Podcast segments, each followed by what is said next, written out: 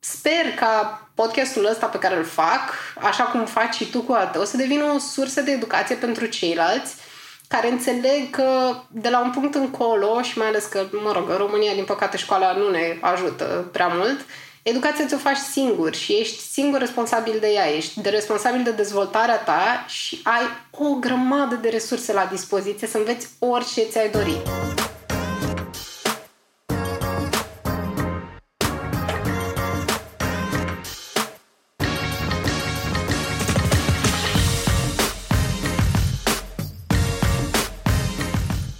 Salutare oameni buni și bine ați venit la un nou episod al podcastului lui Catai. Săptămâna trecută am învățat un lucru de la persoana pe care, cu care voi discuta astăzi că atunci când lucrăm și când uh, facem un uh, fel de juggling printre proiectele pe care le, le avem, să învățăm să ne punem toate lucrurile în calendar. Și știu, sună ciudat, dar eu personal am învățat chestia asta și m-a ajutat foarte mult să pot, să pot să îmi optimizez timpul. Și am început de săptămâna trecută, de două săptămâni fac chestia asta zilnic și am uh, calendarul deschis pe tele, uh, am calendarul deschis în, uh, pe laptop și fiecare lucru pe care îl fac reușesc cumva să, să-mi, să-mi optimizez timpul. Și mai mult decât atâta, ce e interesant cu intervievatul meu, sau să spun așa, intervievata, sau whatever, cum vreți voi, um, e că e cumva în aceeași zonă în care lucrez și eu și chiar la nivel internațional. Andra Zaharia este content marketer, content writer, dar mie ce îmi place și cumva ce mi-a tras atenția în clipa în care Andra uh, a început să facă freelancing și a, și-a lansat podcastul How Do You Know? Un podcast despre, uh, cum spune ea, decision making. Andra, Bine ai venit la podcast și oameni buni, ca să știți, nu stăm față în față, este al doilea podcast pe care înregistrez cu cineva când ne sunăm și am dat drumul la recording pe, pe microfon. Și totul s-a întâmplat în felul următor. Andra, ce faci? A, bine, pe acasă nu știu ce. Bun, perfect. Facem podcastul acum? Da, hai să-l facem. Stai să fac un setup și o cafea. Perfect. Și cam așa o decurs toată treaba, fără prea mult planning, fără trimis întrebări, fără nici măcar nu o să știm ce o să se întâmple. Chiar nu știm, bună Robert, mulțumesc tare mult de invitație. Uh, mă bucur foarte tare să putem să vorbim și în formatul ăsta, pentru că noi vorbim deja de ceva vreme despre lucrurile noastre, așa, care ne plac, uh, personale, uh, foarte multe profesionale, bineînțeles, um, așa cum ai zis și tu, avem o grămadă de interese în comun. Și mă bucur să aud tare mult că funcționează metoda asta cu calendarul pentru tine și pentru mine funcționează extraordinar de bine și nu e, nu e meritul meu, n-am descoperit-o eu, o știu, am învățat-o de la Andrei Roșca după ce uh, am făcut câteva ședințe de coaching cu el care mi-au prins tare bine și poate apucăm să povestim un pic despre asta și pe parcursul discuției. Și da, mai a fost foarte spontană discuția de astăzi, ceea ce îmi place foarte mult și nu știu, cred că acum câțiva ani mi-ar fi fost teamă că nu sunt pregătită. Dar fiind vorba despre tine și fiind deja având câteva conversații la activ și plăcându-mi foarte mult toată zona asta de podcasting și cum se întâmplă discuțiile în formatul ăsta, um, a făcut ca toate lucrurile să decurcă mult mai natural și firesc și cumva asta e partea mea preferată din tot ce înseamnă crearea sau înregistrarea unui podcast – e faptul că sunt niște povești foarte reale, foarte neregizate, ceea ce e un lucru pe care îl întâlnim rar în alte formate, în care oamenii chiar apucă să vorbească și să fie așa cum sunt ei de fapt, fără foarte multe filtre. Spunem, de ce un podcast despre decision making, despre a lua decizii? A, asta e o poveste care mie mi-e foarte dragă și care e foarte apropiată de mine, să zic așa. În 2017 am făcut uh, un workshop făcut de Seth Godin care se numește Alt MBA, care vine de la Alternative MBA. E un workshop de o lună în care practic se cultivă niște abilități de leadership, dar nu doar leadership așa cum îl înțelegem noi în general sau cum este înțeles în modul clasic de de MBA, ci leadership care se bazează foarte mult pe cultivarea unor lucruri, unor abilități personale care să-i ajute pe ceilalți să devină mai buni și care să te ajute, evident, și pe tine să devii mai bun. Și mă refer aici la lucruri precum abilitatea de a încadra anumite informații pe care le primim astfel încât să Uh, să putem să le vedem foarte constructiv și să extragem o valoare foarte mare din ele, abilitatea de a da și de a primi feedback, care la fel a fost o temă extrem de importantă și uh, am învățat acolo niște lucruri extraordinare și, uh, și prin intermediul unei cărți care a fost uh, recomandată de program, care se numește Thanks for the Feedback, pe care o recomand tuturor și toată lumea care a citit-o a spus că este extraordinară, adică nu e doar opinia mea. Uh, și printre toate subiectele astea, unul dintre ele a fost subiectul legat de decision making, de cum luăm decizii mai bune și ce presupune asta. Și având în vedere că am petrecut în luna respectivă destul de mult timp gândindu-mă la partea asta, la, la tot procesul ăsta, după ce am terminat programul, mi-am dat seama că vreau să înțeleg mai multe despre zona asta. Fiindcă ea se leagă foarte bine de foarte multe aspecte care mă pasionează pe mine, psihologie, sociologie, antropologie, de ce gândim, cum o facem, de ce reacționăm, cum o facem și așa mai departe. Și subiectul ăsta s-a pliat foarte bine și pe un interes tot mai mare al meu legat de dezvoltarea personală, care știu că sunt foarte clișeic așa, dar uh, e, pur și simplu s-au, s-au sincronizat foarte bine lucrurile în viața mea. Și mi-am dat seama că, dincolo de abilitățile profesionale ale cuiva, pentru că am foarte mulți oameni pe care îi urmăresc și care sunt importanți pentru mine, de la care am învățat foarte mult, dincolo de a învăța din ce fac ei, voiam să înțeleg mai bine cum au ajuns să facă ei lucrurile respectiv. Voiam să înțeleg procesul lor de gândire, voiam să înțeleg care au fost punctele alea de inflexiune din viața lor care au dus la etapa următoare. Și acolo sunt niște povești foarte interesante și practic așa am ajuns să fac podcastul ăsta și să vorbesc cu câțiva dintre uh, oamenii mei preferați, să zic așa, din industrie, oameni pe care îi urmăresc de foarte mult timp și să aflu niște povești personale extrem de valoroase și puternice, unele povești pe care nu le-am mai spus nicăieri altundeva, în niciun alt format și toată experiența asta a fost absolut extraordinară pentru mine. Am învățat enorm de multe pentru că ați construi procesul ăsta personal este extrem de valoros ca să poți să fii un om mai bun, mai eficient, mai împăcat cu tine însuți și pe plan personal și pe plan profesional și în relațiile cu toată lumea din jurul tău. Deci să înțeleg că tu podcastul ăsta l-ai pornit în primul rând pentru tine ca să înveți să studiezi mai bine partea asta de a lua decizii mai bune și în același timp să deschizi cumva o ușă pentru oamenii care te urmăresc și oamenii care îți găsesc podcastul să învețe și ei să poată să ia decizii mai bune. Uh-huh, exact, să știi. A pornit dintr-o dorință, dintr-o nevoie personală, dintr-o dorință personală de a învăța mai mult despre cum se fac lucrurile și de ce, uh, nu neapărat despre implementarea lor, pentru că, mm, în opinia mea, dacă înțelegi foarte bine care sunt motivațiile tale, care sunt obiectivele tale și care sunt punctele tale forte pe care poți să le pui în orice proiect ai avea, personal, profesional, nu știu, relațiile cu oamenii apropiați ție, Uh, tacticile vin de la sine, să zic așa. Adică implementarea este ghidată foarte ușor în momentul în care tu ai claritate și știi exact încotro vrei să te îndrepți. Și chiar dacă nu știi, uh, a avea răbdare cu tine și a-ți da spațiul ăsta mental să explorezi mai multe direcții, să vezi ce ți s-ar potrivi și asta este la fel de valoros. Și tocmai asta am vrut să le arăt și celorlalți, că oamenii ăștia care sunt top performers în industriile lor, unii cunoscuți, alții mai puțin cunoscuți, pentru că mulți oameni care sunt foarte buni și muncesc foarte mult nu prea au timp să vorbească despre lucrurile pe care le fac, uh, voiam să le arăt și altora că procesul lor este unul prin care trecem toți, deși în mod diferit, procesul ăsta, challenge-urile astea, provocările astea care ne Ehm, ne împing de la spate, să găsim soluții, să învățăm mai multe, să învățăm să rezolvăm probleme din ce în ce mai dificile, e unul comun pentru toți și asta știu foarte mult cu imposter syndrome, că chestie prin care trecem foarte mulți dintre noi, un, un Uh, un sentiment cu care ne tot întâlnim în viața noastră pe măsură ce tot vrem să facem mai mult și uh, sunt niște întrebări pe care ni le punem cu toții și în momentul în care vedem că și oamenii ăștia pe care îi admirăm și care fac lucrurile la un nivel la care ne-am dorit și noi să le facem, trec prin aceleași lucruri, devenim și noi mai încrezători în noi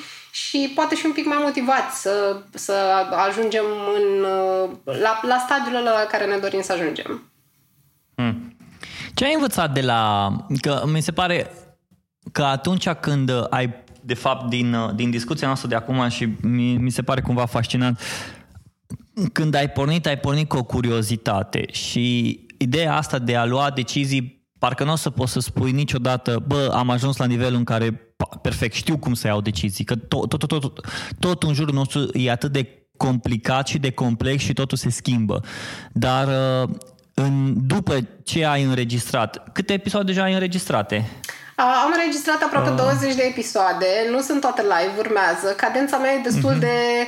Uh, să zicem, e neobișnuit așa pentru un podcast, în sensul că pun un episod cam o dată la 3 săptămâni. La un moment dat am avut o pauză pe la începutul anului, prin martie, pentru că am avut un uh, eveniment mai nefericit în familie care mi-a decalat un pic toate celelalte lucruri și mi-am dat seama că, apropo de calendarul ăsta de postare, că o să pun episoadele cât de des pot, pentru că, unul, este content evergreen, lucrurile astea nu or să se perimeze niciodată, ele sunt la fel de valoroase și vor fi la fel de valoroase și peste 5-6 ani, în opinia mea, pentru că natura umană, fundamental, se schimbă foarte, foarte, foarte greu. Um, și, practic, um, prin conversațiile astea și urmăresc să am cât mai multe, am o listă de invitați de vreo 200 de oameni cu care vreau să vorbesc și o să ajung la ei, eventually. Um, sunt sigură că o să descoper și mai multe povești, pentru că vreau să aduc oameni din industrii cu care noi nu prea avem tangență, dar cu care eu am tangență pentru că lucrez pe bucățile astea. Oameni din cyber security, for, spre exemplu, care sunt extraordinar de uh, sunt niște oameni extraordinar de mișto care sunt atât de multilateral dezvoltați pentru că e atât de multă psihologie în cyber security care poate nu pare, majoritatea oamenilor văd domeniul ăsta ca pe unul foarte tehnic, dar de fapt este extrem de legat de psihologia umană din toate perspectivele. Uh, uh, oameni care lucrează în industrie, care sunt offline, să, adică vreau să vorbesc cu, cu oameni care s-au dezvoltat în moduri neobișnuite și total netradiționale. Iar chestia asta devine, începe să devină un standard cumva, pentru că educația nu o facem singuri. Și sper ca podcastul ăsta pe care îl fac, așa cum faci și tu cu al tău, să devină o sursă de educație pentru ceilalți care înțeleg că de la un punct încolo, și mai ales că, mă rog, în România, din păcate, școala nu ne ajută prea mult, educația ți-o faci singur și ești singur responsabil de ea, ești de responsabil de dezvoltarea ta și ai o grămadă de resurse la dispoziție să înveți orice ți-ai dori. Dar fundamental e vorba despre cum îți modelezi procesul ăsta de învățare și cu câtă intenție o faci, cu câtă, nu știu, disciplină, cu câtă dorință, te implici în tot procesul ăsta și din ce am văzut eu, toți oamenii care excelează în domeniile lor sunt oameni care nu se opresc niciodată din învățat, dar absolut niciodată și fac asta firesc și natural în fiecare zi, fără să uh, spună, oh, iar trebuie să învăț. E o chestie care devine parte din tine. De, după, invit, după episoadele astea pe care le-ai înregistrat, văd acum ai 15 episoade. Uh, din astea 15 episoade pe care le-ai publicat, ai spus că ai înregistrat 20, dar ai publicat 15. Uh-huh. Hai să spunem din cele 20 de episoade pe care le-ai înregistrat și 15 pe care le-ai publicat, ce lecții ai învățat de la oamenii ăștia specific? Uite, de la, nu știu, Paul Jarvis a învățat nu știu ce, de la, habar n-am, Tim Solo a învățat nu știu ce. Pur și simplu, ce lecții ai învățat pe care ai putut-o să o pui în practică în viața ta la un moment dat? Da, ce mișto, foarte mișto întrebarea asta. Uh, mai ales că oamenii ăștia sunt foarte diferiți, deși o parte dintre ei sunt marketers, dar sunt foarte, foarte diferiți ca orientare, ca background, ca absolut orice vrei tu. Um, să o luăm așa. Um, eu i-am invitat în primul rând pentru că i-am, pe mulți dintre ei am cunoscut și în viața reală sau, mă rog, cum pe mulți urmăresc online și am mai conversat cu ei online de foarte mult timp. Uh, o chestie comună pe care am văzut-o la toți este partea asta cu învățatul, pe care tocmai am menționat-o. A doua, al doilea lucru pe care l-am observat la ei, care le este comun tuturor, este faptul că sunt foarte um, să zicem, concentrați pe traiectoria lor și pe, pe tot procesul ăsta. Adică se, se analizează foarte mult pe ei înșiși. Uh, la noi nu știu cum s-ar traduce partea asta de self-awareness cel mai bine. Cred că ar fi cumva conștiință de sine, deși s-ar putea ca sensurile să nu fie perfect uh, suprapuse. Uh, își cultivă foarte mult partea asta de self-awareness prin tot fel de lucruri, prin citit, prin lucrat cu ceilalți, prin cerut feedback, prin dat feedback, învățat, scris foarte mult. Cei mai mulți dintre ei scriu foarte mult sau sunt creatori de conținut în vreun fel, pentru că noi, ca oameni, învățăm foarte bine când încercăm să învățăm pe alții ceva. Uh, și asta arată și studiile. Uh, ca să-ți spun așa în mare, primul, spre exemplu, primul meu invitat la podcast a fost Eric Müller, care este coach în alt MBA uh, și care a fost foarte deschis invitații, mai ales că practic era doar o idee și nu avea nimic în spate altceva. uh, de la Eric am învățat foarte mult despre curiozitate și despre de ce să ai încredere în instinctul tău, un lucru care e foarte subevaluat. Um, mai ales în epoca asta în care trăim, care e foarte data-driven, uh, ceea ce este extraordinar, că avem câteodată nevoie de o părere obiectivă ca să vedem acolo pe unde sunt, uh, uh, pe, pe unde avem niște distorsiuni cognitive pe care ar trebui să le rezolvăm.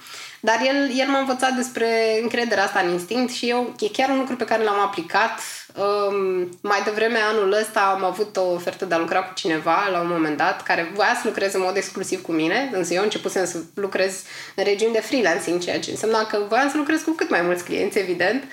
Um, și după mai multe discuții, uh, tot am rămas cu senzația asta că something is off. Ceva nu se lega, deși părea un om ok, deși toate lucrurile erau la locul lor. Uh, și, mă rog, într-o, într-o discuție, la un moment dat, a, să zicem că a fost așa un pic mai intensă discuția decât mă așteptam. Uh, și a folosit niște termeni care mi s-au părut un pic lipsiți de respect și care au demonstrat că în spate, de fapt, cred că era alt proces de gândire față de ce se întâmplase până atunci. Uh, și mi-am dat seama că alegerea pe care a făcut eu de a fi freelancer este exact ce avem nevoie și că nu voiam să renunț la chestia asta pentru nimic în lume și că era momentul să zic pas la oportunitatea respectivă, chiar dacă era extrem de interesantă din punct de vedere profesional. Dar pentru mine, în punctul ăsta, contează la fel de mult, sau poate chiar mai mult, calitatea oamenilor cu care lucrez și potrivirea cu ei, decât, uh, nu știu, posibilitățile de creșteri uh, financiare. Așa că asta a fost o lecție pe care am aplicat-o imediat. Um, de la Sam Malikarjunan, care a lucrat la HubSpot și care e unul dintre cei mai apreciați oameni de marketing din, din industrie, am învățat despre puterea concentrării. El vorbește foarte mult despre focusing, focusing și dă niște exemple absolut fascinante în poveștile lui despre cum a folosit um, această concentrare foarte puternică um, și pentru a avansa în carieră și pentru a aduce rezultate la HubSpot, dar și în viața personală, unde la fel a avut niște decizii importante de făcut. Um, a fost foarte interesant să discut și cu Benji Hayam, care e unul dintre cei mai buni content marketer din industrie și un om care a scris foarte, foarte mult despre toată traiectoria lui profesională în content marketing, de la, nu știu, a experimentat cu tot felul de, de lucruri până când au ajuns la a avea o agenție de content marketing. Uh, iar prin Grow and Convert, agenția lui, au dat foarte mult din casă. Au povestit foarte mult de cum lucrează cu clienții, ce metode au aplicat, ce rezultate au avut ce a funcționat și ce n-a funcționat. Um, și, practic, din chestia asta am învățat și mai mult să apreciez valoarea transparenței și valoarea uh, faptului de a împărtăși cu ceilalți lucrurile prin care treci, care te ajută să le interiorizezi mai bine și în același timp te ajută să le vezi mai clar în momentul în care le pui pe, mă rog, aș spune hârtie, dar nu e chiar cazul. De la Nicole Elizabeth am învățat foarte mult despre importanța faptului de a avea grijă de tine, partea asta de self-care, care e extrem de importantă pentru un om de marketing care de obicei e împrăștiat în foarte multe direcții și învață foarte mult și vrea să facă foarte multe uh, și ajunge la burnout uh, și eu, inclusiv eu. Um, și am învățat de la ea toată bucata asta de ce uh, grija de sine este importantă și încerc să o aplic cât mai mult, iar anul ăsta a început să-mi iasă din ce în ce mai bine, ceea ce mă bucură tare mult. Uh, Kevin Lee a fost un alt invitat extraordinar. Kevin e acum, uh, dacă nu mă înșel, VP of Marketing la Buffer, uh, dar el a pornit scriind content pentru Buffer și este unul dintre cei mai generoși, calzi și nu știu, buni oameni cu care, din, din industrie și cu care am avut vreodată ocazia să discut. El vorbește foarte mult despre a fi generos și despre ce înseamnă asta și de la el am, am învățat lucrul ăsta de a, de a crea oportunități pentru alți oameni să vorbească despre munca lor și de a încuraja să facă asta. Pentru că am foarte mulți oameni buni în jurul meu care sunt extrem de modești și care nu văd uneori valoarea în lucrurile pe care le fac. Așa că eu sunt acolo ca o majoretă în spatele lor, încercând să-i împing de la spate și să le spun ok, vorbește despre munca ta, spune ce faci, chiar dacă ești junior, chiar dacă ești mid-level, chiar dacă nu ai avut rezultate excepționale, sunt lucruri pe care tu le-ai făcut, în care ai investit timp, dacă le aduci în fața altor oameni, s-ar putea să primești feedback, încurajare, oportunități, șansa de a crește și de a evolua. Și lucrul ăsta este extrem de important și mai ales femeile sunt extrem de timide în, în direcția asta și tot încerc să, să le ajut și pe ele, așa cum am avut și eu parte de ajutor, să iasă în față cu munca lor. Uh, mai sunt câteva episoade foarte interesante, unul dintre ele cu lui Grenier, care lucrează la Hotjar momentan și el este content marketer și un tip excepțional, are și el un podcast absolut fabulos care se numește Uh, Everyone Hates Marketers, în paranteză, let's change that, care este despre no bullshit, content, no bullshit marketing, nu doar content marketing. Uh, are peste 100 de episoade, deci face asta de peste 100 și ceva de săptămâni consecutiv.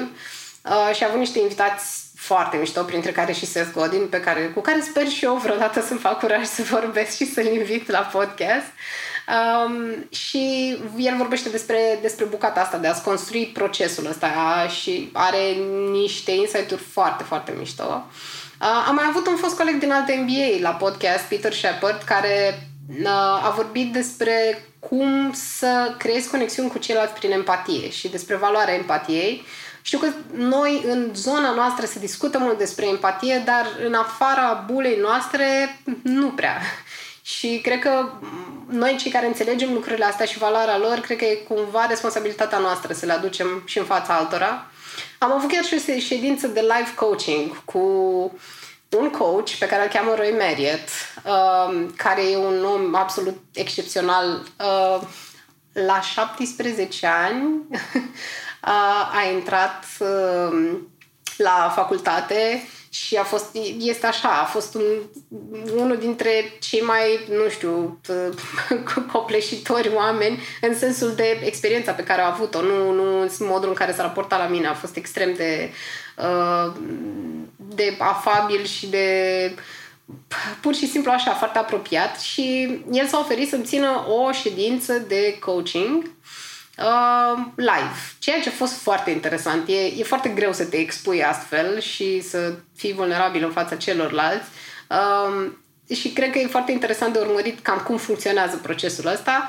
Uh, el deja are foarte mulți ani de experiență în, fa- în spate și uh, s-a dus spre zona asta de coaching după ce, așa cum ziceam, la 17 ani a intrat la Cambridge, a avut o carieră în, uh, mă rog, în programare a lucrat cu BBC, a lucrat cu ARM, care e una dintre cele mai mari companii de tehnologie din lume, adică a făcut niște lucruri absolut wow. Uh, și tot cumva din zona aia de la Cambridge am mai vorbit cu Adelina Chalmers, care face o chestie foarte mișto și foarte nișată, îi învață pe oamenii care lucrează în zona tehnică, mă refer aici la programatori, ingineri și așa mai departe, uh, îi învață soft skills în sensul de învață cum să se raporteze la ceilalți, cum să cultive abilitățile de leadership, cum să câștige uh, susținerea managerilor pentru proiectele lor. Face niște lucruri extraordinare și pune niște uh, articole super interesante pe LinkedIn. Vă recomand tare mult să urmăriți. E incredibil de smart. A plecat de foarte mult timp din, din România și stă în UK de mult timp. Um, printre alți oameni cu care am mai vorbit, ca să nu trec așa chiar prin toți, că mai sunt câțiva, um, am mai vorbit cu Tim Solo de la Ahrefs, care e un tip excepțional, este un ucrainian care s-a mutat în Singapore ca să construiască Ahrefs, care e unul dintre cele mai bune tooluri de SEO de pe piață la nivel internațional, cu un alt ucrainian care a fondat Ahrefs în Singapore. Și el povestește despre faptul că și-a făcut un obicei de a sta și a reflecta asupra lucrurilor pe care le face, tocmai ca să înțeleagă mai bine unde ar putea să facă lucrurile mai bine, ce a funcționat, ce n-a funcționat. Uh, e un tip super disciplinat, extrem de muncitor și care a avut niște rezultate absolut fantastice. E așa, role model. Uh, la fel de mișto a fost și Paul Jervis. Paul este nu știu, e așa un om pe care să-l pui pe rană, să zic așa. El are, a scos o carte la începutul anului care se numește Company of One, în care povestește despre faptul că nu toată lumea trebuie să fie high growth, unicorn, 10, 100x și așa mai departe și că poți să ai, să construiești un business mic care ți se potrivească ție, care să se plieze pe nevoile tale și să-ți dea libertatea, să ok, să-ți să te susțină financiar așa cum îți dorești, dar fără neapărat să ai ca obiectiv creșterea asta uh, care poate să devină copleșitoare și care poate să te ducă uneori la niște decizii care nu sunt pentru tine, nu, nu sunt în acord cu principiile tale. Um, cartea lui este foarte bună, o recomand tuturor care s-ar putea, s-ar putea ca mulți dintre voi care ascultați să, se regăs- să vă regăsiți în cartea asta, pentru că e o viziune diferită de a vedea lucrurile și cam tot ce face el se pliază, e, e filozofia vieții lui. El așa trăiește, așa și-a construit business-ul freelancer de 20 ceva de ani uh, și înțelege lucrurile astea pentru că le-a făcut, a trecut prin toate etapele astea. Uh, și am mai vorbit și cu partenera lui într-un proiect care se numește The Creative Class, sau un curs pentru uh, freelancers care e foarte mișto. Ea, pe ea o cheamă Kelly Moore și e unul dintre cei mai apreciați um, blogger, să zicem content marketeri din state, lucrează foarte mult pe e-commerce și pe direct-to-consumer brands, care e un segment într-o creștere absolut uriașă. Uh, iar ea vorbește foarte mult despre structură. Uh, și acum, în momentul în care vorbim, cel mai recent episod pe care l-am pus live este cu Cristina Chipurici, uh, care mie... Shout dintre... out to Cristina Chipurici! da. E una dintre cele mai bune prietene ale mele, un om de la care am învățat enorm, care, pe care s-ar putea ca mulți dintre voi să o știți deja. Uh, și am povestit cu ea despre cum să construiești uh, să-ți construiești obiceiuri care îți schimbă viața și ea are niște insight-uri absolut fenomenale în spate, uh, are și un proiect care mie e super drag, care se numește The CEO Library, care e despre cărți, despre cum să citești sau cum să ajungi, te ajută să ajungi la cărțile alea care într-adevăr sunt super valoroase uh, și care chiar îți pot schimba mentalitatea și ulterior obiceiurile, uh, care e un lucru esențial.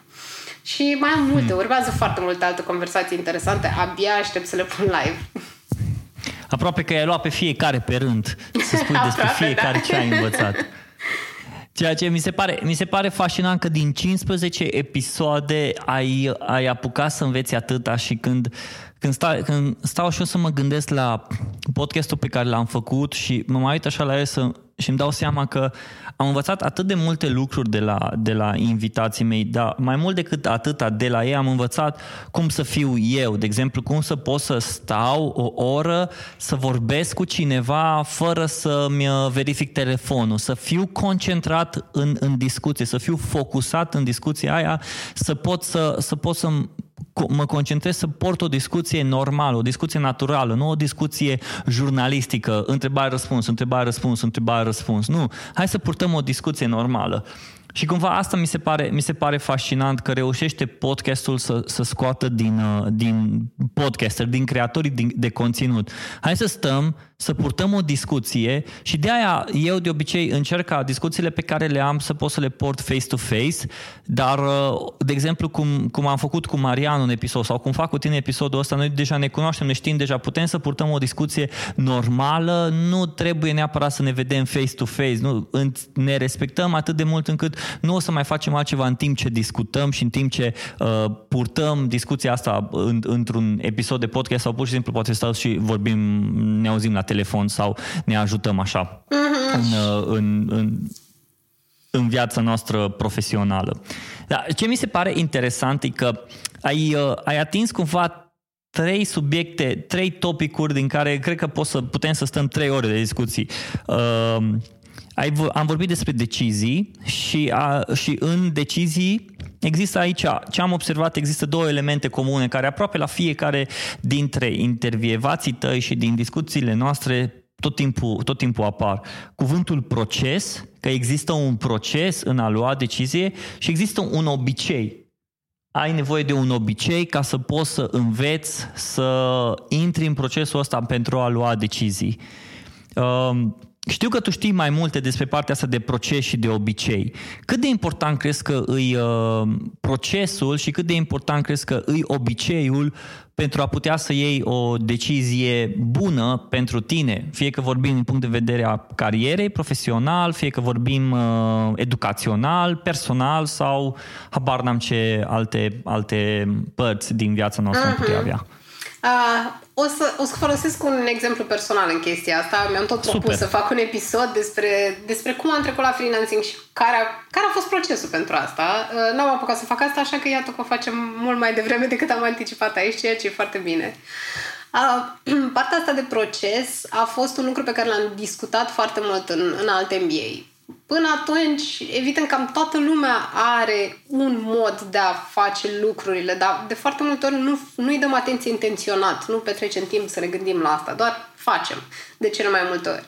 Dar în momentul în care stai și îți deconstruiești așa pașii, s-ar putea să vezi multe locuri în care ai putea să îmbunătățești lucrurile și nu mă refer la îmbunătăți lucrurile doar ca să faci mai mulți bani sau să fii mai apreciat decât de cei din jur, și ca să te înțelegi mai bine pe tine însuți, pentru că în momentul în care atingi armonia interioară uh, sau un nivel de echilibru, în momentul în care te înțelegi pe tine, care ți fricile, care sunt aspirațiile, ce este real și ce este doar o proiecție, ce e uh, firesc și ce este exagerat în tine, în firea ta, în momentul ăla reușești să fii mai ancorat în realitate, să fii mai ancorat în tine însuți, să faci mai multe lucruri care sunt în acord cu principiile tale și mai puține lucruri care sunt influențate pozitiv sau negativ de alții. Și acum o să povestesc așa un pic despre proces și obiceiuri, apropo de ce, în ce, ce, prin ce experiență am trecut eu anul trecut. Anul trecut mi-am dat demisia de două ori. Așa, prima dată am plecat de la, în uh, luna februarie, am plecat de la Heimdall Security, unde lucrasem timp de trei ani și ceva, care a fost o experiență extraordinară pentru mine.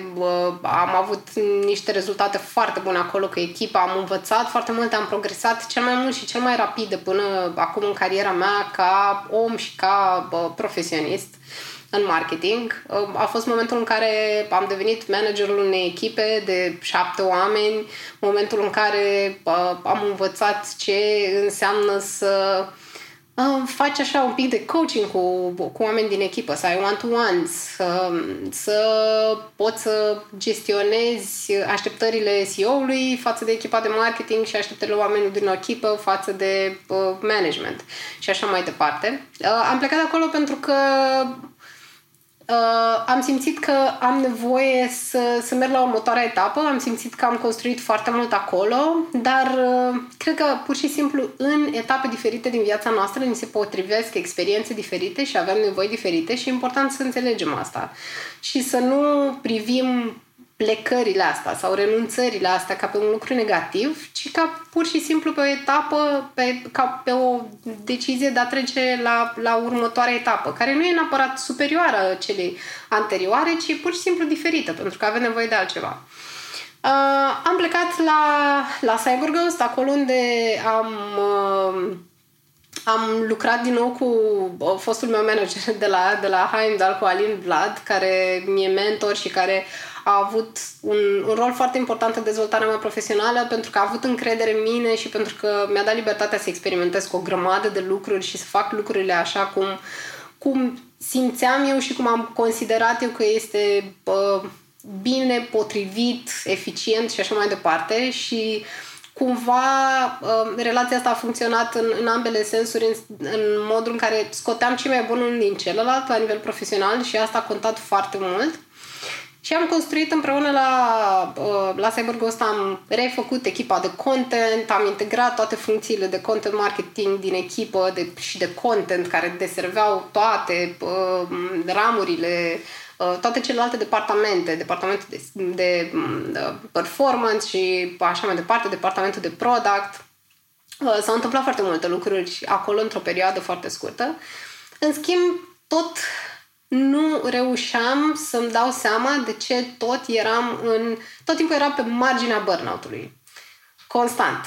Uh, și tot timpul simțeam nevoia de mai multă flexibilitate, de mai multă libertate, de mai mult ownership asupra programului meu și asupra modului în care se întâmplă lucrurile. Uh, pentru mine toată experiența asta de a fi manager a fost extrem de valoroasă, dar în același timp mă seca de energie, pentru că sunt un om introvertit și deși am lucrat cu niște oameni extraordinari, am avut niște oameni minunați în echipă, niște colegi de o calitate extraordinară, cu principii asemănătoare, cu valori asemănătoare și am lucrat foarte bine împreună, dar cu toate astea pe mine mă seca de energie. Partea asta de management, uh, mai ales când era vorba de ședințe interminabile, și de, de tot felul de negocieri din asta care erau uneori tensionate, nu cu Alin, ci cu, să zicem, partea de management de deasupra. Um, și mi-am dat seama, am, am tot stat, apropo de obiceiuri, îmi făcusem deja un obicei de la alte MBA încoace și cumva și înainte, că mai tot timpul am stat așa, am trăit destul de mult timp în capul meu, petrecut destul de mult timp cu, cu mine însă. Uh, îmi făcusem un obicei de a încerca să-mi observ starea. Asta e un lucru, eu am fost și la terapie, am fost și la coaching, uh, pentru că eram foarte interesată să înțeleg sursele mele de anxietate, uh, să înțeleg atunci când am avut episoade de depresie, să înțeleg care erau sursele uh, momentelor respective, ce l-au cauzat, ca să pot să-mi construiesc o sănătate fizică și mentală pe termen lung, să pot să-mi eu susțin, mai ales că, hei, după 30 de ani încep să mai scârție chestii, mai ales când te împingi tot timpul să faci foarte mult. Ei, și din obiceiul ăsta de a sta cu mine și de a vedea ce funcționează pentru mine și ce nu, am început să definesc nevoile și nevoile mele esențiale erau să am flexibilitate, să am mai multă libertate, să am mai mult ownership și neapărat, foarte important pentru mine, să lucrez aproape în exclusivitate sau în exclusivitate cu oameni care îmi împărtășesc principiile și valorile. Și nu mă refer aici la oameni care sunt tot timpul de acord cu mine, ci mă refer la oameni care au un anumit standard la care se raportează. Uh, așa cum am zis, în echipă aveam niște oameni extraordinari, problema era cu layerul uh, ultimul layer de management care, cu care pur și simplu nu mă potriveam deloc ca stil, ca abordare, ca viziune și așa mai departe. Și atunci am luat decizia, după aproape 8 luni de zile, să plec. Ceea ce a fost greu, pentru că, unul, știam că puteam să mai fac multe lucruri acolo, dar știam că dacă rămân, o să ajung iar, nu că o să ajung în burnout, că deja eram în burnout, ci că o să mă îmbolnăvesc. Deja am avut, spre exemplu, pe fondul de stres, oboseală și toată zbaterea asta interioară, toată, tot procesul ăsta de a lua decizia asta, am făcut o conjunctivită care mai ținut vreo patru luni. M-am dus, am luat vreo trei tratamente diferite și am ajuns cu concluzia, am ajuns la concluzia și doctorița oftalmolog și eu că nu este o chestie fizică, e o somatizare și mi s-a mai întâmplat asta. Și mulți oameni somatizează ceea ce înseamnă transferarea în plan fizic a sub anxietăților și a stresului, a oboselii. Uh, multă lume suferă de somatizări de tipul ăsta, dar nu știu de unde vin și se duc și iau pastile și tratamente, ceea ce nu zic câteodată sunt necesare, dar le iau fără să încerce să găsească sursa problemei și să o rezolve, pentru că, din nou, multe lucruri de genul ăsta se rezolvă prin terapie, prin discutat, prin odihnă, prin uh, reflexie, uh, în loc de medicamente. În fine, după, după episodul ăsta am decis uh, că, ok, e nevoie să fac ceva diferit. Și eu nu mă văzusem niciodată, niciodată în 10 ani de când lucrez, când a fost mereu angajată, nu mă văzusem niciodată pe cont propriu și eram destul de panicat așa de ideea de instabilitate, pentru că a fi freelancer presupune un grad mare de instabilitate generală legată de cum decor proiectele, workload și așa mai departe. Sunt multe lucruri interesante acolo care se întâmplă și challenging. Uh, și am decis, urmând procesul ăsta pe care l-am, l-am, mi l-am perfecționat învățând de la oamenii cu care vorbisem în podcast, de la oamenii din jurul meu, de la prietenii mei buni, Um, din cărțile pe care le-am citit și care m-au format, la terapie și așa mai departe, am luat decizia de a trece pe cont propriu. Uh, într-o perioadă în care deja în anul trecut fusese multe schimbări în viața mea, care evident au fost, uh, au, au, mi-au luat multă energie, au presupus mult efort de adaptare, readaptare, recalibrare și așa mai departe, reașezare în, în zona asta, plus că și pe plan personal, bunica mea se îmbolnăvise, rămăsese imobilizată la pat, a fost o perioadă dificilă pentru toată lumea și eram practic uh, să zic așa, supusă unui presiuni foarte mari. Unu, presiunea pe care o puneam eu pe mine, ca partea asta de freelancing să iasă bine, pentru că doream să aduc cât mai multă valoare clienților mei. În același timp, presiunea din partea familiei, care nu era o chestie făcută intenționat, dar era ceva ce resimțeam toți, pentru că toți treceam prin procesul ăsta. Uh, și cu toate astea, a fost cea mai bună decizie pe care am putut să o iau. Chiar dacă a fost foarte grea perioada aia, a fost foarte dificilă. Procesul ăsta de a mă uita la mine, de a sta cu mine, de a reflecta, de a cere feedback celorlalți. Uh, de cele mai multe ori procesul ăsta, cam, să zicem, cam etapele astea le include. Include foarte mult pentru mine să scriu despre asta. Eu așa mă, mă exprim cel mai bine, e o chestie pe care o fac de, nu știu, din, din școala generală încoace. Probabil lucrul uh, nu știu, firul roșu așa care a conectat toate momentele importante din viața mea și care m-a adus să am jobul pe care l-am. Uh, ceea ce n-aș fi crezut niciodată pe vremea aia, că nici nu exista content marketing, nici nu se gândea nimeni la asta la momentul respectiv. Uh, am scris despre asta, am vorbit despre asta, cu, am vorbit cu prietenii mei, am vorbit, în primul rând am vorbit cu iubitul meu, care e stânca mea, e sprijinul meu cel mai mare și care mă ajută foarte mult să, să îmi găsesc liniștea, mă ajută foarte mult să mă calmez în momentul în care eu devin foarte intensă, pentru că așa e uneori personalitatea mea, um, deși sunt introvertită, am momente de, de intensitate foarte mare. Um, am vorbit cu el, am vorbit cu prietenii mei buni care îmi pun întotdeauna întrebările dificile, întrebările la care nu m-am gândit uh, și mă provoacă să văd lucrurile așa cum sunt și nu așa cum aș vrea eu să fie sau așa cum cred eu că sunt, uh, că acolo sunt niște diferențe foarte mari.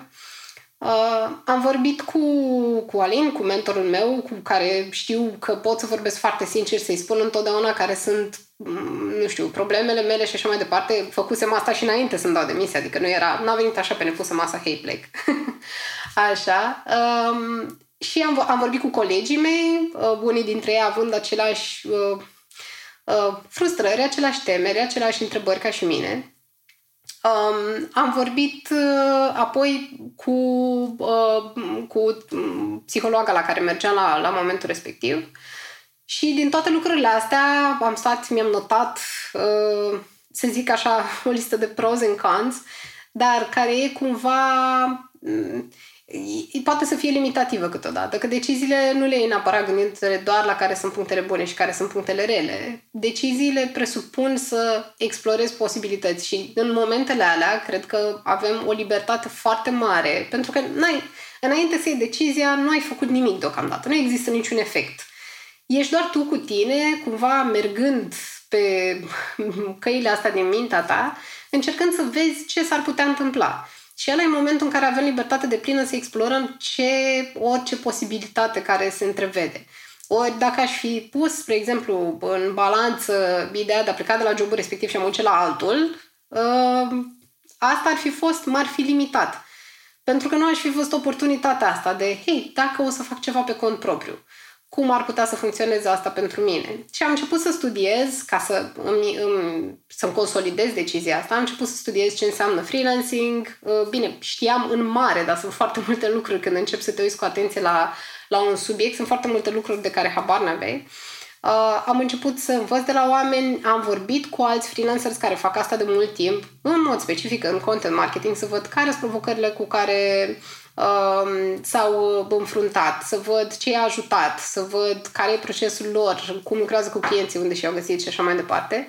Un lucru care m-a ajutat absolut enorm și am găsit la fel o comunitate de oameni care sunt super generoși și te susțin și împărtășesc cu tine tot fel de lucruri de la, nu știu, template-urile lor și lucruri de genul ăsta care, la care evident au muncit dar pe care sunt dispuși să ți le dea pentru că știu cât de mult înseamnă să primești ajutor în momentul în care ai nevoie de el. Și din tot procesul ăsta, după ce am stat și am analizat toate lucrurile astea, am decis că asta e ce vreau să fac pe termen mediu cel puțin, că pe termen lung e dificil de spus la cum evoluează în general societatea noastră și la cât de repede se transformă lucrurile. Uh, și că vreau să fac asta pe bune și că sunt committed, sunt, sunt implicată 100%, sunt devotată direcției ăsteia și uh, o să o urmăresc astfel încât să văd unde mă duce, ce rezultate pot să, pot să ating și uh, tocmai lucrurile astea, să lucrez cu genul de oameni cu care îmi place să lucrez și sunt foarte, foarte fericită să spun că după șase luni, șapte de fapt aproape, aproape șapte luni de freelancing, chiar s-au întâmplat toate lucrurile astea și s-au întâmplat mult mai bine decât aș fi sperat vreodată. Iar procesul ăsta de a, de a vorbi cu oameni, de a mă uita în mine, de a mă uita în afară și de a vorbi cu ceilalți și de a vorbi cu oameni care făceau asta de foarte mult timp m-a ajutat absolut enorm. Iar obiceiul care a stat la baza lucrurilor ăstora a fost obiceiul de a analiza modul în care fac lucrurile și de a analiza ce îmi face bine și ce nu. Uh, cred că aici e cheia pentru sănătatea noastră pe termen lung, uh, mai ales că e un lucru la care ne gândim câteodată doar când ni se întâmplă ceva uh, și um, foarte mult, cred eu, din sănătatea noastră fizică ține de obiceiurile noastre și, mă rog, nu doar cred eu asta, e super împământenită și demonstrată și răzdemonstrată ideea asta. Uh, obiceiurile noastre ne formează, ne formează ca oameni. Dacă ai un obicei de a învăța, este imposibil să nu progresezi. Dacă ai un obicei de a munci cu nu neapărat, nu recomand nimănui să muncească până la epuizare, am avut și eu niște episoade din astea și mi-au, s-au lăsat cu urmări pe termen lung, uh, de a munci cu, cu responsabilitate, de a munci cu profesionalism. În momentul în care tu te raportezi la tine ca profesionist și spui, ok, profesionist în sensul de asta fac eu, eu sunt acolo, sunt prezent, pot să contez pe mine, o să fac întotdeauna lucrurile cum pot eu mai bine, asta înseamnă să fii profesionist. Să fii bun cu ceilalți, să înțelegi calitatea umană, să-ți respecti munca și să respecti munca altora. Sunt niște lucruri care sună așa foarte nu știu, stereotipice sau din cărți, dar când le aplici, fac toată diferența. Se schimbă lucrurile fundamental. Și mi se pare mie, spre exemplu, am avut discuția asta de mai multe ori, mai mulți oameni, um, că așa sunt, spre exemplu, articolul lui Seth Godin, care pentru mine au o valoare practică foarte mare, dar foarte mulți oameni nu văd asta. Sau, mă rog, o parte din oameni cu care am vorbit. Mulți oameni cred, da, sunt niște idei drăguțe, dar nu văd cum aș putea să le aplic. Ei, când începi să le aplici, o să vezi ce diferență fac lucrurile astea și este uriașul. Și el vorbește foarte, foarte mult și în alte MBA se, vor, se lucrează mult pe asta legat de proces și de, și de obiceiuri și sunt foarte strâns legate între ele. Pentru că pentru a asimila un obicei, un obicei din asta fundamental, cum este, nu știu, mâncatul sănătos, cum este a face mișcare, sport, orice înseamnă asta pentru tine, uh, Uh, sau a citi, spre exemplu, obiceiurile astea ți le creezi printr-un proces. Ca să poți să susții un obicei din asta pe termen lung, ai nevoie să te uiți în spate și să vezi ce te împiedică să faci lucrul respectiv, să-ți creezi uh, un moda- o modalitate de a-ți urmări progresul și asta e o parte super importantă dintr-un proces, pentru că altfel n-ai cum. What you can track, you can change, știi? Uh, și asta e o chestie care, pe care pentru noi în marketing e la ordinea zilei. Um, și am învățat, uh, apropo de, de obiceiuri și de proces, am învățat foarte mult de la Cristina Chipurici și de la Andrei Roșca. Au ținut ei un workshop în septembrie anul trecut, pe 1 septembrie, uh, fix despre asta, fix despre obiceiuri. Și Andrei vorbește despre asta în podcastul lui uh, foarte des și Piuric Cristina, așa, scrie foarte des despre asta. Uh, și atunci a fost ziua în care mi-am închis contul de Facebook, pe 1 septembrie anul trecut, pentru că mi-am dat seama că bucata aia din viața mea îmi consuma foarte multă energie, nu mai era la fel de valoroasă pentru mine cum fusese acum câțiva ani și pur și simplu era cazul să let it go. Și ghiși ce? Nu am simțit deloc lipsa contului de Facebook, absolut deloc în ultimele, nu știu, dar iată că o să facă în curând un an. Um, și asta, spre exemplu, o, obiceiul de a consuma conținut și cum ne raportăm la el poate să devină un driver în cariera noastră, un lucru important, care un catalizator în cariera noastră, sau poate să fie așa o gaură neagră unde se, duce, se duc timpul și energia și atenția noastră pe care am putea să le folosim în altă parte. Nu zic, social media nu sunt bune sau rele prin natura lor, ci modul în care noi le folosim le face să fie bune sau rele. Și o să mă opresc aici cu răspunsul ăsta. nu, pentru că cumva, bine, știi ce e foarte interesant? În timp ce vorbeai, îmi puneam niște întrebări și tu direct deja răspundeai la întrebările tale prin flow-ul discuției și asta mi-a plăcut foarte mult, că prin uh, faptul că ai dat exemplu de, despre viața ta și de, de, de, de procesul prin care ai trecut și deciziile pe care le-ai luat și cum ți-ai dat seama că ai luat o decizie bună, cumva au făcut foarte interesant și foarte ușor de înțeles și cred că și de pus în practică modul de cum poți să iei o decizie bună sau cel puțin să poți să iei o decizie grea din viața ta și trebuie, când știi că trebuie să o iei, te apuci de treabă. Uh-huh. Și mhm. vorbeai la un moment dat, chiar acum la sfârșitul, la sfârșitul uh, discuției, spuneai că noi ca oameni de marketing și în special creatorii de conținut se luptă cu, cu partea asta foarte Știi că, știi că noi la un moment dat am avut o discuție cu sindromul ăsta de creat versus consumat. Cât uh-huh. creezi, cât consumi, știi? Dacă creezi prea mult, nu poți să creezi prea mult pentru că trebuie și să consumi. Dar în momentul când începi să consumi, să citești, să asculti, să te uiți, îți dai seama că, băi, eu a trebuit să creezi și cumva e o luptă din asta în, în tine în care îți dai seama, bă, trebuie să găsesc balanța între, ok, acum, acum creez și ok, acum consum. Dar e dificil, e foarte dificil. Eu personal mă lupt cu chestia asta. Când, când de exemplu, mă pun să scriu și îmi dau seama că, băi, eu nu știu atât de multe despre subiectul ăsta, hai să mă pun să studiez. Și când mă pun să studiez, îmi dau seama, bă, ar trebui să scriu despre ele, că dacă o să le uit, dacă, dacă nu o să mai fie acolo. Și e așa un fel de, ca un hamster într-un cerc, care tot timpul fuge, fuge, fuge și niciodată nu o să ajungă undeva. Până când mi-am dat seama că trebuie să iau decizia asta atunci când, când scriu, când creez ceva, să opresc lucrul acela care mă, mă disturbă. Și pe mine, de exemplu, mă disturbă internetul. Nu social media, nu e-mail, nu nimic, internetul. Să închid internetul, să pot să mă pun să scriu tot materialul ăla. Cu ce am în minte, cu ce am în cap, îl scriu, îl pregătesc acolo și după aia o să îl mai optimizez. Dar mult mai ușor lucrez la ceva ce ai început, nu l-ai terminat de publicat, ci l-ai început, îi acolo, îi pus, cre- îi gata, atâta știi, ok, bun, și acum hai să vedem cum putem să-l optimizăm. Și partea aia de optimizare, de fapt, e parte din întreg procesul pe care, despre care tu vorbești, în special când vine vorba de decizie. Uh, optimizarea vieții noastre, că o decizie, noi luăm o decizie și credem că e o decizie bună atunci, dar cu timpul îți dai seama, ok, pot să-mi optimizez timpul și mai bine. Nu cred că, de exemplu, tu te-ai gândit că atunci când te-ai apucat de freelancing o să ajungi să îți închizi Facebook-ul. Nu, să știi, uh, oricum închisul Facebook-ului s-a întâmplat înainte de freelancing, dar uh, adică nu au ah, fost okay. neapărat legate.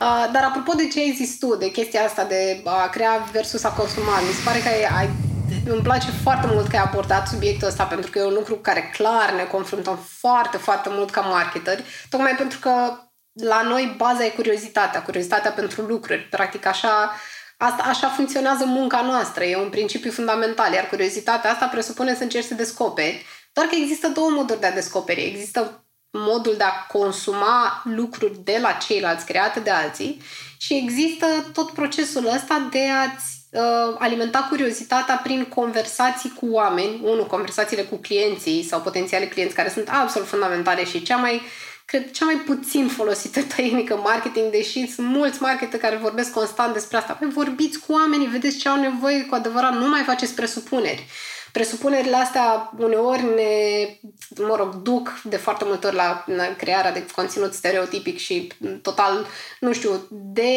de conectat, de fapt, de nevoile reale ale oamenilor. Și un alt lucru important pe care cred că l-ai spus este faptul de a îți închide alte surse și de a sta să scoți din tine, din mintea ta, din experiența ta, lucrurile pe care tu vrei să le spui despre subiectul respectiv cred că prin faptul că a crescut foarte mult volumul de conținut creat, foarte, sunt, sunt mulți oameni care, hei, lucrează în content marketing și nu sunt specialiști pe, neapărat în domeniile în care scriu. Uh, spre exemplu, eu când am început să scriu despre cyber security, mă simțeam ca un super impostor, pentru că, ok, știam niște chestii de bază, uh, dar cine eram eu să vorbesc despre, nu știu, despre uh, lucruri, trenduri din industrie? Nu, mă simțeam că nu pot să-mi dau cu părerea despre niște subiecte, pentru că partea asta de opinie este unul dintre cele mai valoroase lucruri momentan în marketing, în crearea de conținut, în comunicare, să zicem, în orice formă ai lua ea. Prefer să o numesc comunicare per total. Dar tu nu poți să-ți formezi o opinie decât dacă stai să rumegi o idee, să stai să te gândești la ea, să vezi cum funcționează ea în societate, să vezi cum te-a influențat pe tine personal, cum i-a influențat pe cei din jurul tău, cum influențează pe clienții tăi. Uh, nu poți să produci niște gânduri originale și uh, chiar vorbea, ben, chiar Benji Hayam a scris un articol despre asta recent, că tot am vorbit cu el în, în podcastul meu, despre faptul că orice tip de conținut bun are nevoie de originality nuggets, de niște bucățele mici de original thought, idei uh, care vin de la tine, care, pe care nu ne-a mai spus nimeni, care ajută să diferențieze conținutul tău de tot ce există în piață. Pentru că foarte mult conținut este regurgitat, reașezat. Este o compilație de lucruri așezată în altă formă. Și nu zic că este lipsit de valoare. Sunt, sunt compilații din asta de conținut care sunt extrem de reușite și valoroase. Dar ce face diferența este acea human touch uh, acea bucățică de critical thinking aplicată la subiectul respectiv. Și ca să se întâmple asta, trebuie să tăiem zgomotul din jurul nostru și să stăm să, stăm să, să, să disecăm subiectul respectiv. Ceea ce ceva ce mi se pare că e din ce în ce mai rar de găsit și un skill uh, care se cultivă greu uneori, dar care e extrem de valoros și o să fie valoros pe termen lung. Și de asta ne plac oamenii ăștia care vin cu chestii originale. De asta ne uităm, spre exemplu, la Seth Godin, care creează niște lucruri senzaționale, programe educaționale, uh, tot felul de cursuri, cursuri din astea care sunt total diferite față de orice altă formă de educație pe care am mai întâlnit-o și uh, nu știu, care, din care oamenii ies transformați și după aceea se duc în comunitățile lor și fac lucruri excepționale.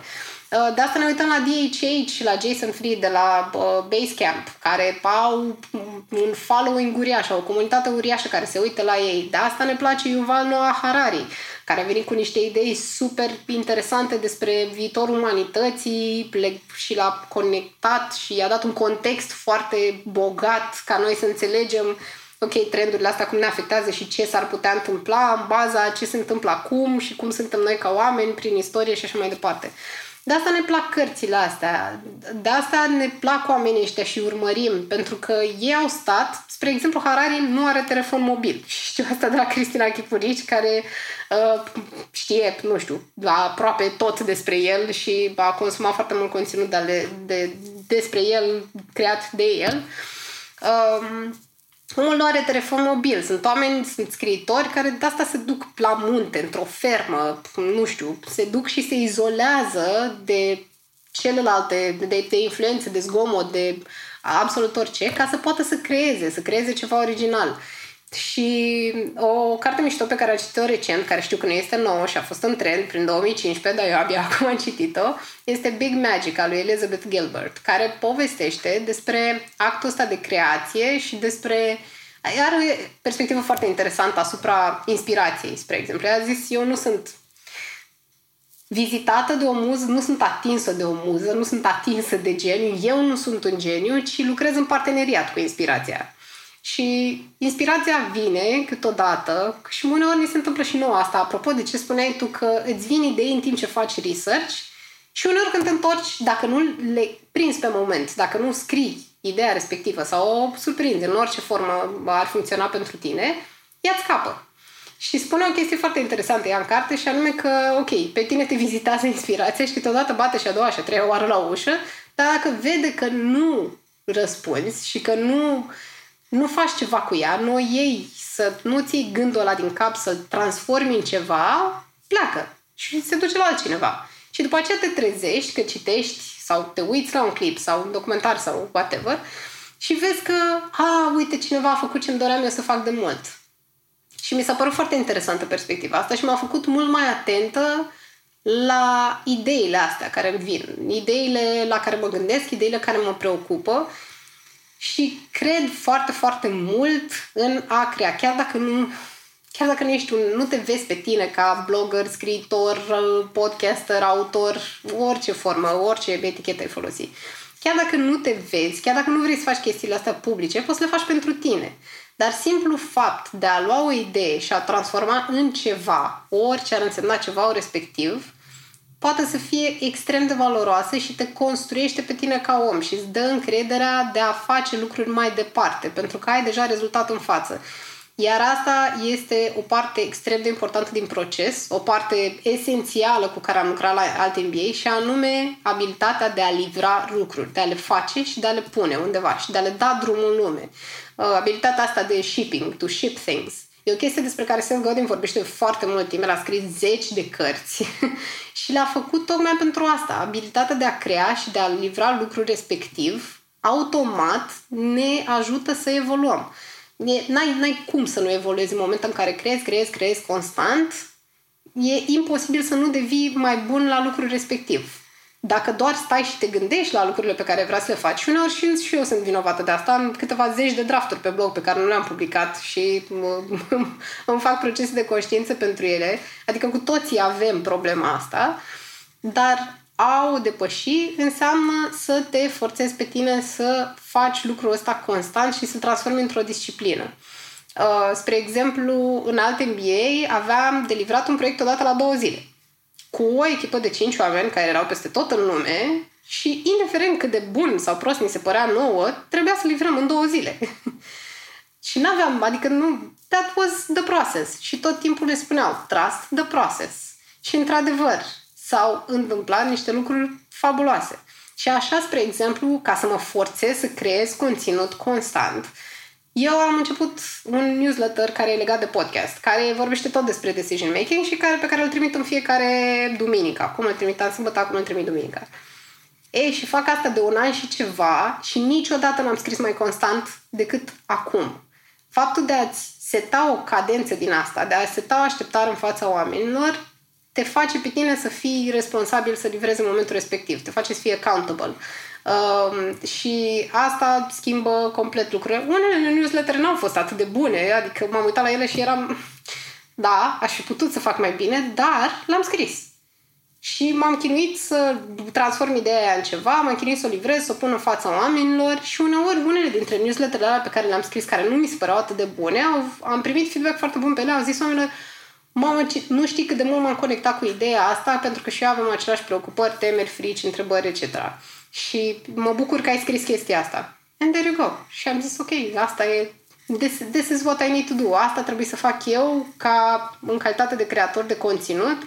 Asta este, nu știu, meseria mea. Asta e ce îmi place enorm, ce mă motivează. Dar ca să nu te rămâi blocat în zona aia de uh, sindromul impostorului, frică și așa mai departe, you gotta ship. Îmi place foarte mult cum ai pus problema Um, chiar acum aproape o lună, știi că am dat pe Twitter un, uh, un poll care e cea mai mare, să spun așa, cel mai, cea mai mare problemă a unui content marketer și dintre cele 168 de voturi au avut de ales între creare de conținut, distribuția de conținut și, și să optimizeze conținutul. Și 100, dintre cei 168 de voturi, 50% au spus distribuția de conținut, 38% au spus creare de conținut și 12% au spus uh, conținutul optimizat. Și distribuția de conținut contează foarte mult, publicarea și pe ăla și trimis în lume, bă, uite, îl dau, uite, îi aici, asta am făcut, uite, poftim aici, ia citește-l, dacă îți place, bine, dacă nu-ți place, nu-i bine, adică e treaba ta până la urmă dacă nu-ți place. Dar eu mi-am făcut treaba de creator de conținut. Pentru că de prea multe ori treaba noastră de creator de conținut o punem cumva pe, lăsăm pe umerii consumatorilor noștri. Oare ce părere au ei? Oare ce cred ei despre, despre, crea, despre conținutul meu? Ceea ce e ok. Dar să nu uităm că acel conținut nu poate fi hai să spun așa, creat dacă nu o să fim noi ca să-l creăm și să vină de la noi. Și, de, și nu neapărat ca să ne lăudăm aici sau să ne ridicăm în slăvi, dar eu cred că pur și simplu ar trebui să ajungem poate în starea aia în care să înțelegem balanța între bă, creez conținutul ăsta, îl public, ok, nu l-am publicat bine sau l-am publicat cât de bine am putut, dar m-am ținut de, de cuvânt de a face ceva, pentru că asta m-am apucat să fac. Și cred că aici se întâmplă de prea multe ori și așa o problemă în care foarte mulți creatori de conținut nu știu să să-și dea seama, ok, trebuie să, dă, trebuie să trimit conținutul respectiv, trebuie să îi dau, să-l dau în lume și Ok, l-am pus și atunci o să mă gândesc la următorul. Ryan Holiday cred că vorbea de chestia asta, de ok, am creat în momentul, după, în momentul în care deja am scos o carte, eu deja am început să mă gândesc și să lucrez la următoarea carte. Andra, Mie mi se pare fascinantă discuția pe care am avut-o acum și uh, cred că asta e prima parte a discuției noastre. Oameni buni, Ceea ce ascultat voi acum aici a fost o prima parte a discuției noastre. Și nu vreau cumva ca să vă obosim să facem un episod de două ore Uh, o să mai facem încă un episod, nu știu când, asta e o surpriză, dar, uh, Andra, îți mulțumesc foarte mult pentru timpul tău. Îți mulțumesc foarte mult că ne-ai împărtășit din experiența ta și mai ales că faci chestiile astea pe care le faci. Faci podcastul, faci newsletter-ul și te ții de treaba asta și uh, să știi că cred că pentru mulți ești o uh, inspirație. No, eu mulțumesc, bună. Robert. Mulțumesc mult de tot pentru cuvintele astea. Să știi că tu ești întotdeauna un reper pentru mine și un exemplu pentru că disciplina ta de a crea conținut și de a crea conținut super util și uh, de a aduce o grămadă de perspective și modul tău de a vedea lucrurile sunt toate niște surse de inspirație și motivație foarte puternice pentru mine și mi-a făcut enorm de multă plăcere să stăm de vorbă și în formatul ăsta. Noi o să continuăm oricum să stăm de vorbă um, și mă bucur mult de tot că, că ai făcut podcastul ăsta, că aduci poveștile oamenilor în față. Am învățat și eu enorm ascultând uh, discuțiile tale cu ceilalți invitați și faptul că faci asta pentru România e un lucru extraordinar pentru că deși în afară avem atât de multe podcasturi pe care putem să le ascultăm, în limba română sunt, e, e o plajă limitată de opțiuni, iar ceea ce faci tu este e, e extraordinar și modul în care spui, îi ajuți pe oameni să-și spună poveștile, uh, cred eu, este un, un lucru care poate să, să inspire dorința asta de, de a face, de, de a face mai mult și de a avea mai mult curaj că despre asta este până la, până la urmă vorba. Așa că mulțumesc! Eu îți mulțumesc, oameni buni, acesta a fost podcastul pentru ziua de azi sau pentru seara de azi, depinde când îl ascultați. Uh, Andra, îți mulțumesc încă o dată. Pe Andra o găsiți pe andrazaharia.com, o găsiți pe Twitter Andra Zaharia, pe Facebook nu o găsiți. Vă recomand, înscrieți-vă pe newsletterul ei, vă recomand, luați podcastul How Do You Know, ascultați-l și dați feedback. Spuneți ce v-a ajutat, ce v-a plăcut, ce nu v-a plăcut, ce ați vrea să vedeți, ce ați vrea să, să citiți la ea sau ce ați vrea să, ce, sau să-i recomandați, poate niște uh, oameni cu care să, să ia interviu un podcast. E ok să facă asta? Absolut, absolut.